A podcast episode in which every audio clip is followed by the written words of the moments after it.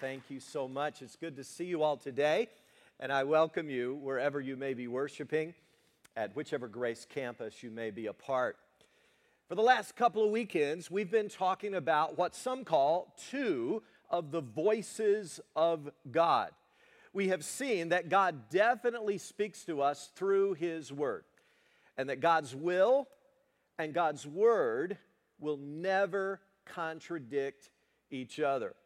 Last week, we looked at the fact that God speaks to us through prayer. When we seek Him, He, by the Holy Spirit, speaks to us and guides us through prayer.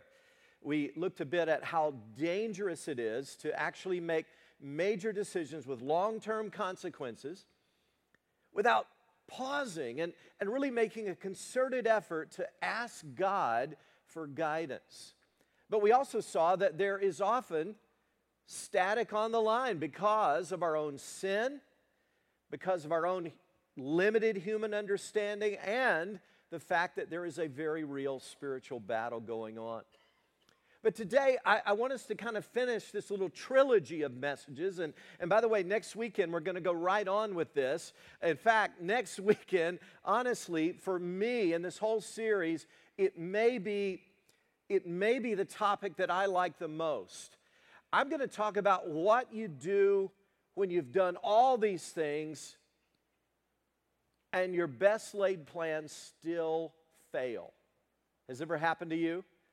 Next week, we're going to look at that. What do you do when it all just kind of blows up in your face? When all the things you thought God was guiding you into, it just doesn't work out like you thought. That happens. But what do we do when we find ourselves in those situations? Next week, we're going to dive straight into that. And I think, I think God's going to really use His Word in a special way because I'm convinced that many of us have had that experience, and some of us may be there right now. But for today, we want to talk about how God speaks to us through others. Now, the book of Proverbs particularly says a lot about this. In fact, in 31 chapters, 22 times, it talks about the value of godly counsel. I won't read them all, but let me just give you a sampling. Proverbs 11 14. For lack of guidance, a nation falls, but many advisors make victory sure. Proverbs 12, verse 15. A wise man listens to advice. Proverbs 15, 22. Plans fail for lack of counsel but with many advisors, they succeed. I think you're getting a theme going here that counsel or advice is important. Proverbs 19:20. Listen to advice and accept instruction, and in the end you will be wise. Let me just mention a few more. Proverbs 20 verse 5. The purposes of a man's heart are deep waters, but a man of understanding draws them out. In other words, someone who is there to counsel you, particularly guiding with helpful questions. Proverbs 20:18, make plans by seeking advice. Proverbs 24 6, for waging war, you need guidance, and for victory, many advisors. And one more, one of my favorites, Proverbs 27, verse 17, as iron sharpens iron, so one man or woman sharpens another.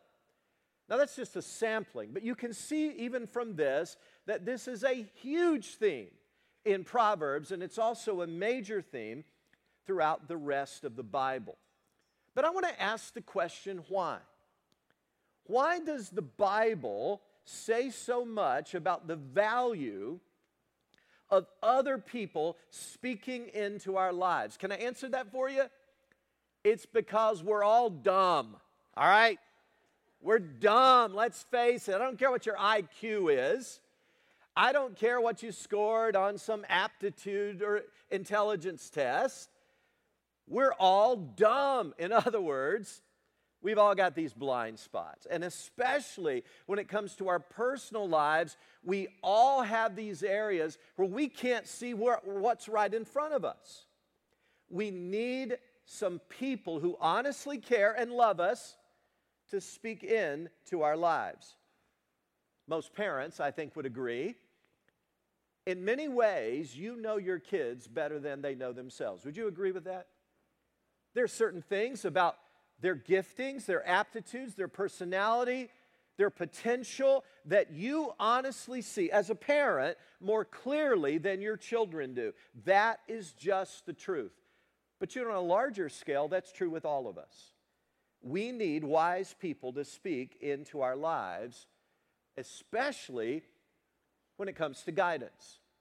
I went to seminary with a young man my age, and he was a brilliant student. I'll not use his name just to protect his identity, but we knew each other very well. He was a very good friend.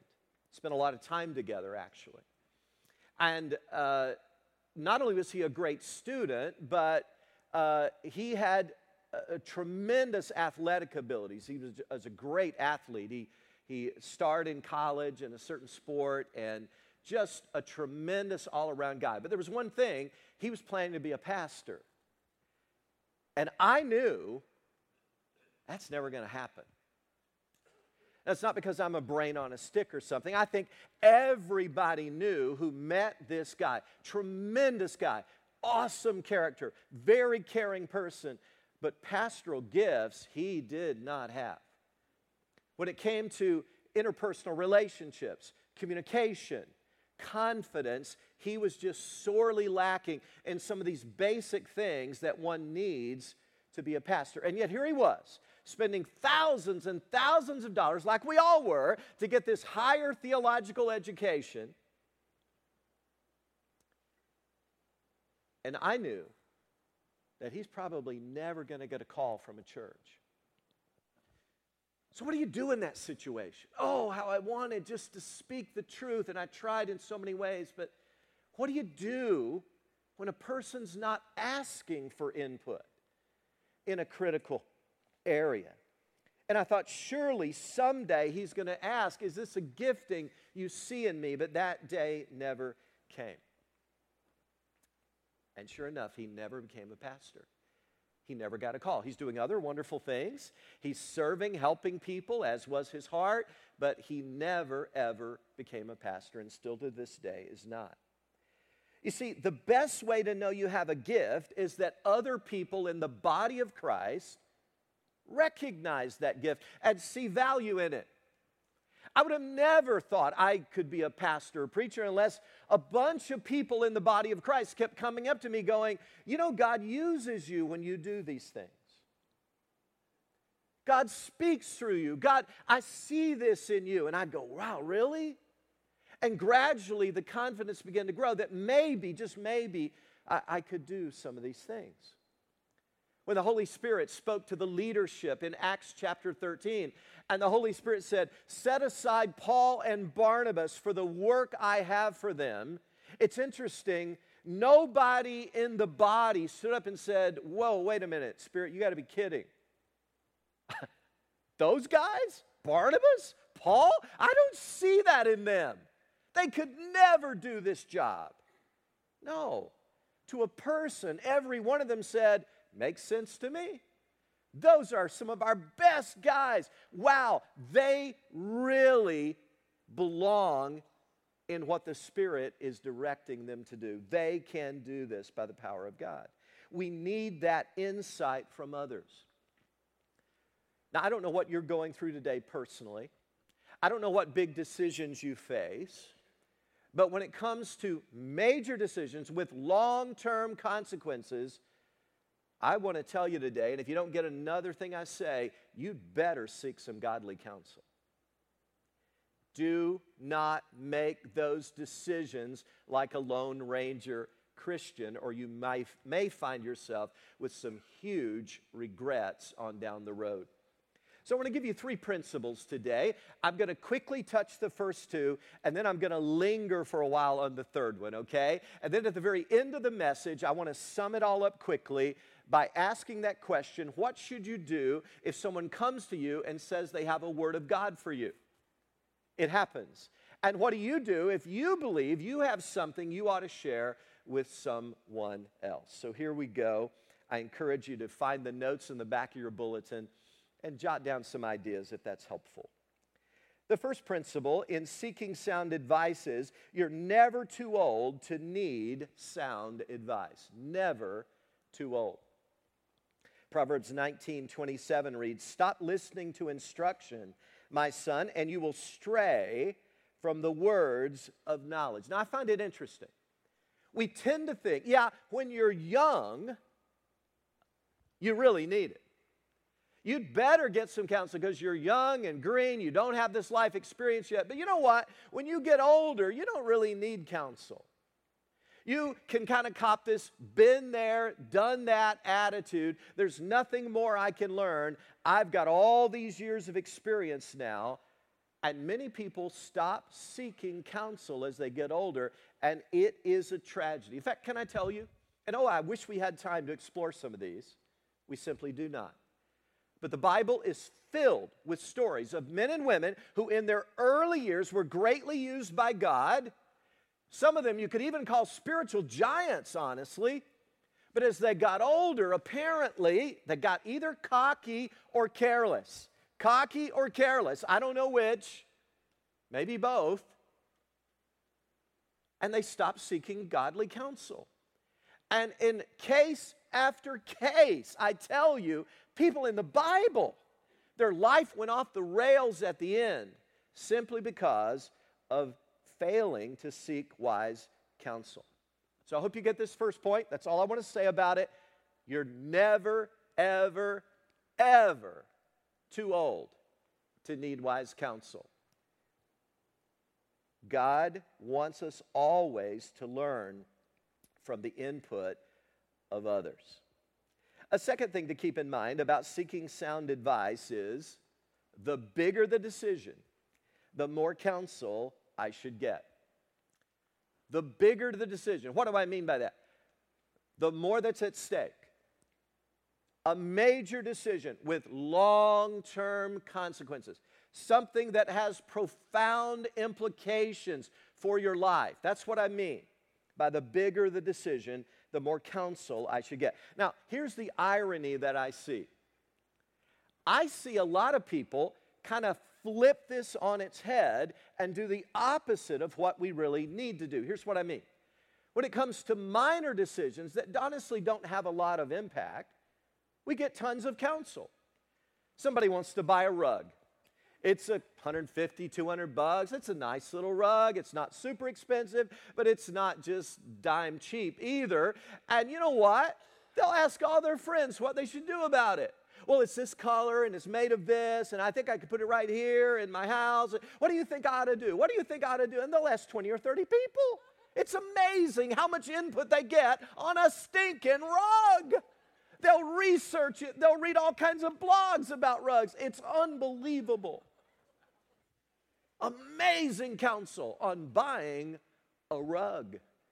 But when it comes to a real decision, major with long term consequences, like should I marry this person? Go with me here. I've heard this literally out of people's mouths. They'll say things like, No, I don't really t- want to talk to my friends about this. I, you know, it just feels right. It just feels right and it just feels so good. I just know God is in this. And you know, it just feels so good. I, it just can't be wrong. What? What are you thinking? So we flip this thing on its head. Please get the principle. The bigger the decision, the more counsel I should get. Debbie and I just returned from a missions trip in Poland. So I want to say to everyone, Dzień dobry and dziękuję. Thank you for being here. But and good day to you all. But uh, we are a bit jet, jet lagged right now, but very, very happy to be back in the United States. And as always, when we return to grace after some sort of ministry anywhere else, we're always grateful for Grace Fellowship. I want to tell you that, folks. God has built one amazing church here, and every time I work with other pastors in whatever context, I, I just realize and appreciate afresh and anew how blessed we really are. But we had a great time, and thank, thank you. Those of you who may have prayed for us, we're so grateful. Uh, the primary ministry was with some church leaders at a retreat center in Sorkwity in uh, sort of northern central Poland. It's an old middle age, middle um, town from the Middle Ages, dates back to the 1300s. And uh, we were at a Lutheran retreat center there, and it was just a blast. Uh, I taught and taught and preached and preached my heart out. When you're working through a translator, you have to be very precise with your words. So you get to say about half as much as you want to say on a topic. But I want you to know the three circles are really being used across Poland, folks. People are understanding there's a lot of things they ought not to fight about and get all bent out of shape about.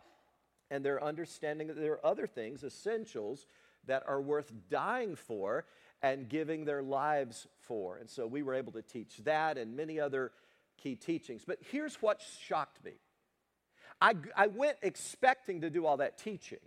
That's what I prepared for, that's what we were told about. But what I did not realize is that so many leaders would really want personal counsel, and I respect them for that. Churches that were dealing with whether to buy a facility or not, or keep on renting space wanted counsel on that. So we were able to give input and ask questions. Churches that were dealing with how to structure their church, polity wise, what the leadership structure should look like. We were able to speak into that, and we did it through asking mostly a lot of questions. How to deal with moral failures with leaders in the church. How to deal with marital situations that were going on. And I came away thinking, you know, these leaders, these pastoral leaders in Poland, they're very wise because they're not afraid to ask for godly counsel and seek input. Do you do that in your life? Do you do that in your marriage? Do you do that when it comes to your parenting? Do you seek counsel when it comes to the major decisions that you're facing as far as your future goes? Again, I read Proverbs 24, verse 6 For waging war, you need guidance, and for victory, many advisors. In my life, I typically seek advice on just about every key decision. It may be from as small as three or four people. The more significant it is, I may spread that out to seven or eight people. I regularly seek counsel from our elder board. I regularly seek counsel from other leaders in the church, people that I respect and I know are open to me asking them certain things. I seek counsel from other pastors who are friends of mine and regularly will phone them up or email them a question and seek godly counsel from them. You say, well, wait a minute, can you ever get too much counsel? Good question. I suppose there's a limit to how much we can get. Too much advice may tend to seem confusing, especially if you're getting contradictory messages, right? Isaiah the prophet said to the people in Isaiah 47 All the counsel you have received has only worn you out. And if you look at the context of that, remember, context is critical. What that means is that they were going to the astrologers for counsel. On the opposite extreme, they were going to prophets for counsel. And in between those two extremes, they were going to every Tom, Dick, Harry, and Mary that they could ask for advice and would give them some input. And Isaiah is saying, Look, it's only wearing you out. And maybe you've had that experience. It can get complex, right? Especially when people you respect are giving you very different perspectives on something, and you're left with having to weigh all of that. That can be exhausting. Like Isaiah said, it can absolutely wear you out but that does not negate the principle. Mark this principle. The bigger the decision, generally speaking, the more counsel I should get. Now, here's the third principle that I want to linger on for a while. And I really want you to highlight this one in your notes, put some stars by it, prick your finger, bleed on it if you need to. Do anything you need to do to make sure that you highlight this principle. And I want to linger here a while. Choose your counselors carefully. If God honestly speaks through others, if that's what some people really call the third voice of God, you'd better be sure you choose your counselors, those you get advice from, whether formal or informal, very carefully. Hot tip, hot tip, it may not be your friends. It may not be your friends that are your best counselors over and over again. I've had people say to me, Pastor Rex, it seems that everybody believes I ought to go this way. Everybody's telling me this is what I ought to do. And when I ask who everybody is, I found out, find out it's a bunch of people that the Bible would actually call fools or seriously dysfunctional people. But that's everybody giving this advice. It may be just foolish advice. Choose your counselors carefully. The classic illustration of this is the guy whose marriage is going in the toilet and he's distraught about it and wondering what he ought to do. And so he goes to the bar to get a couple of drinks to drown his sorrow. And all the guys are sitting around, his buddies, and telling him, Hey, we can help you, man. We know, we know all about marriage. One guy pipes him and says, Yeah, I'm really the expert. I've been married eight times. Is that honestly the guy you want to get your advice from? You see, the problem with friends is I'm not saying all your friends are fools, okay? you you gotta you gotta you know evaluate that. But what I'm saying is we tend to go to people that we believe are gonna agree with us. People that we believe will sympathize with us, not necessarily people that we know will be committed to tell us the truth.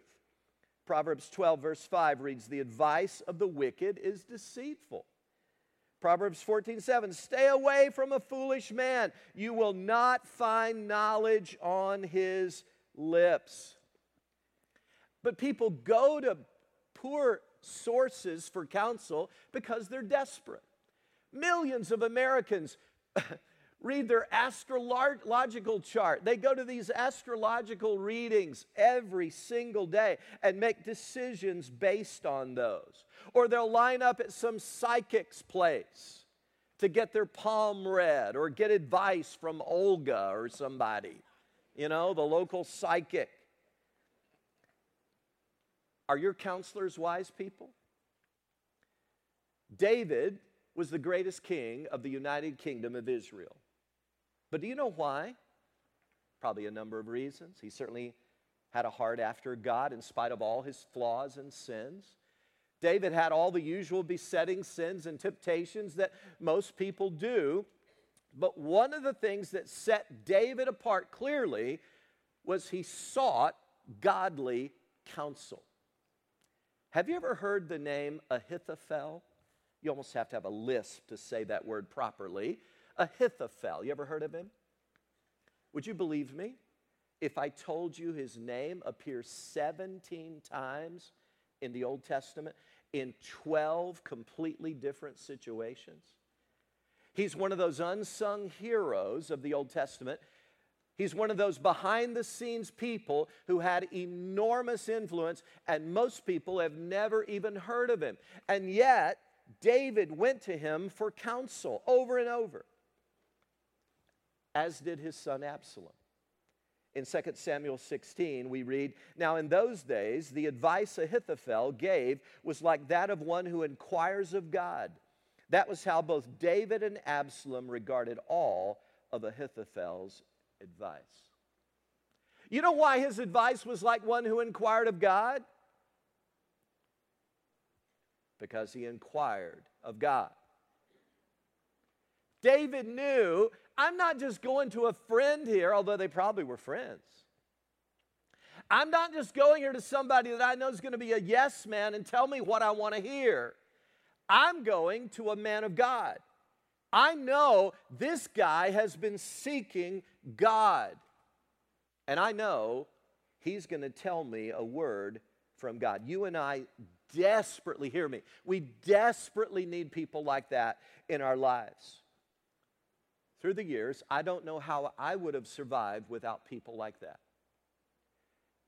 From the time I was a young Christian, in my teenage years, literally, I've had women and men that I looked up to that I sought out for counsel. when Grace, I, don't think I've ever actually shared what I'm about to share. I can't remember for sure, but I don't think I ever have. When Grace Fellowship first started, I'd never been a senior pastor before, never started a church before. What I mean is, I didn't have a clue what I was doing. And I mean that truthfully. We were literally making it up as we went. Didn't have a clue. I didn't grow up in a pastor's home, I grew up in a farmer's home. I had no idea how to lead a church. But the president of Albany Medical Center at that time, he and his wife Alma, were members of Grace Fellowship, some of our earliest members. His name was Dr. David Cornell. And I would phone Dr. Cornell up and say, Hey, I've got a bunch of questions I want to run by you just to get some input and pick your brain a little bit. And I was amazed that a man with the crushing responsibility that he had on him was so generous with his time. I mean, we had lunch after lunch, breakfast after breakfast, where I would be running these ideas by him, throwing out scenarios, picking his brain, getting input. He was a seasoned leader, significantly older than I was. And I thank God for how helpful he was during those days. It's always been my practice to seek advice. I seek it today from our elder board on a regular basis. I seek it from other pastors I know. I want to learn from other people's experience. And here's the good thing about being around wise people you don't even have to ask them a bunch of questions. There's an old saying that wisdom is better caught than taught. And when you're just around them, you just kind of soak it up by osmosis. And I found myself asking, what would this person do in this situation? So, no matter who you are, no matter how old or young you may be today, or anywhere in between, I urge you to seek out some godly mentors like that. By the way, that ought to be happening in the church a lot. Paul gets very explicit in the book of Titus, chapter 2, when he talks about how the older people in the church ought to be mentoring the younger people in the church. That just ought to be a given. But often you need to be the one seeking it out when you sense the need in you.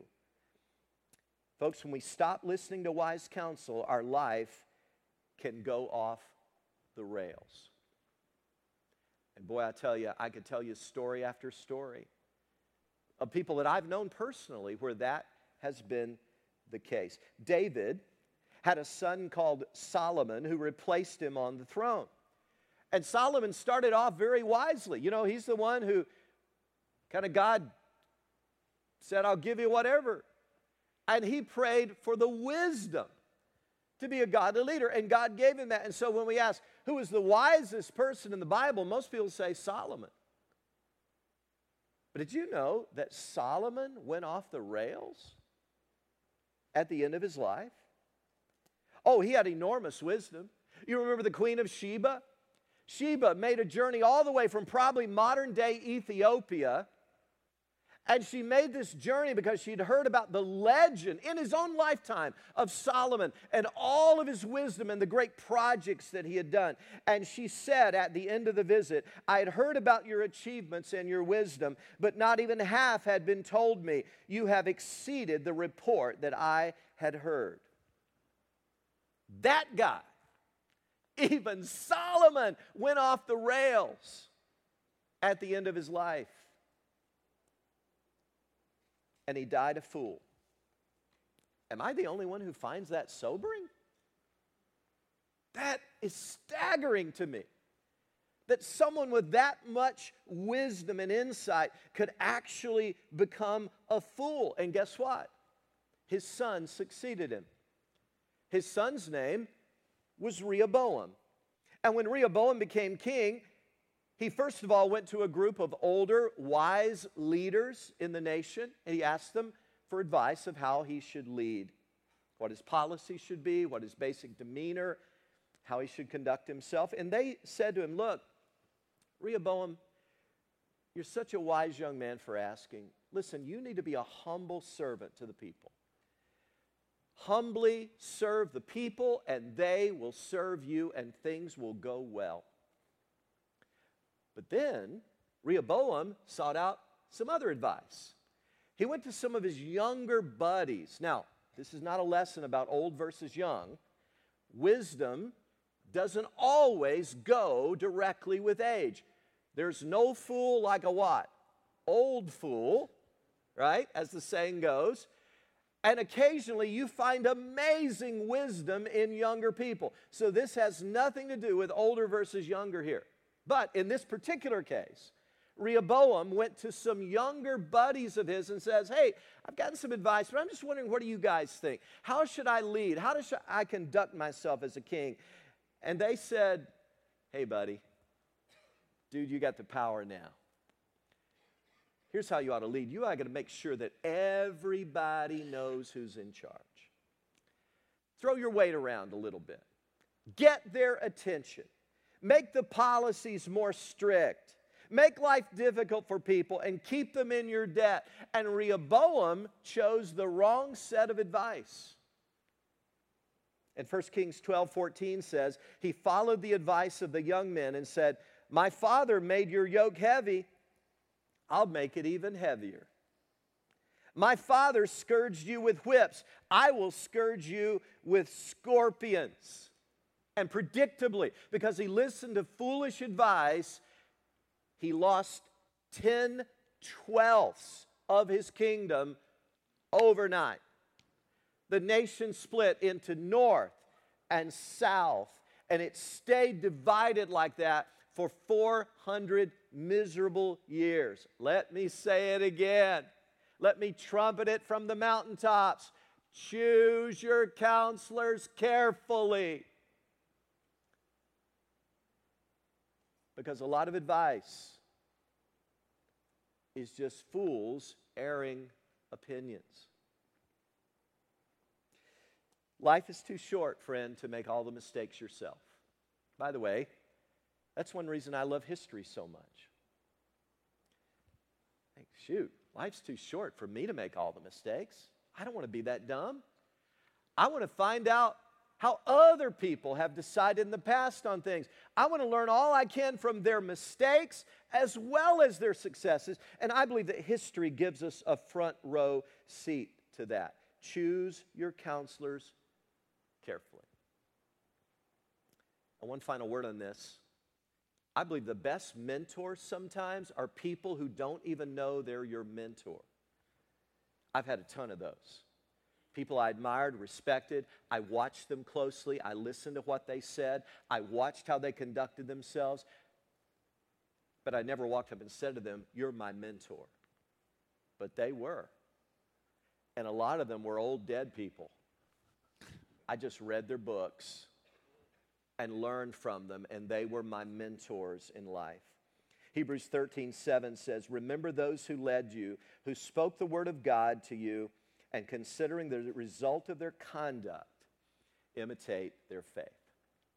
But as I said, for the last few minutes here, I want to get incredibly practical and ask this question because we've been talking about advice, right? We've been talking about godly counsel and how God speaks through others. That's an undeniable theme in Scripture, as we have seen.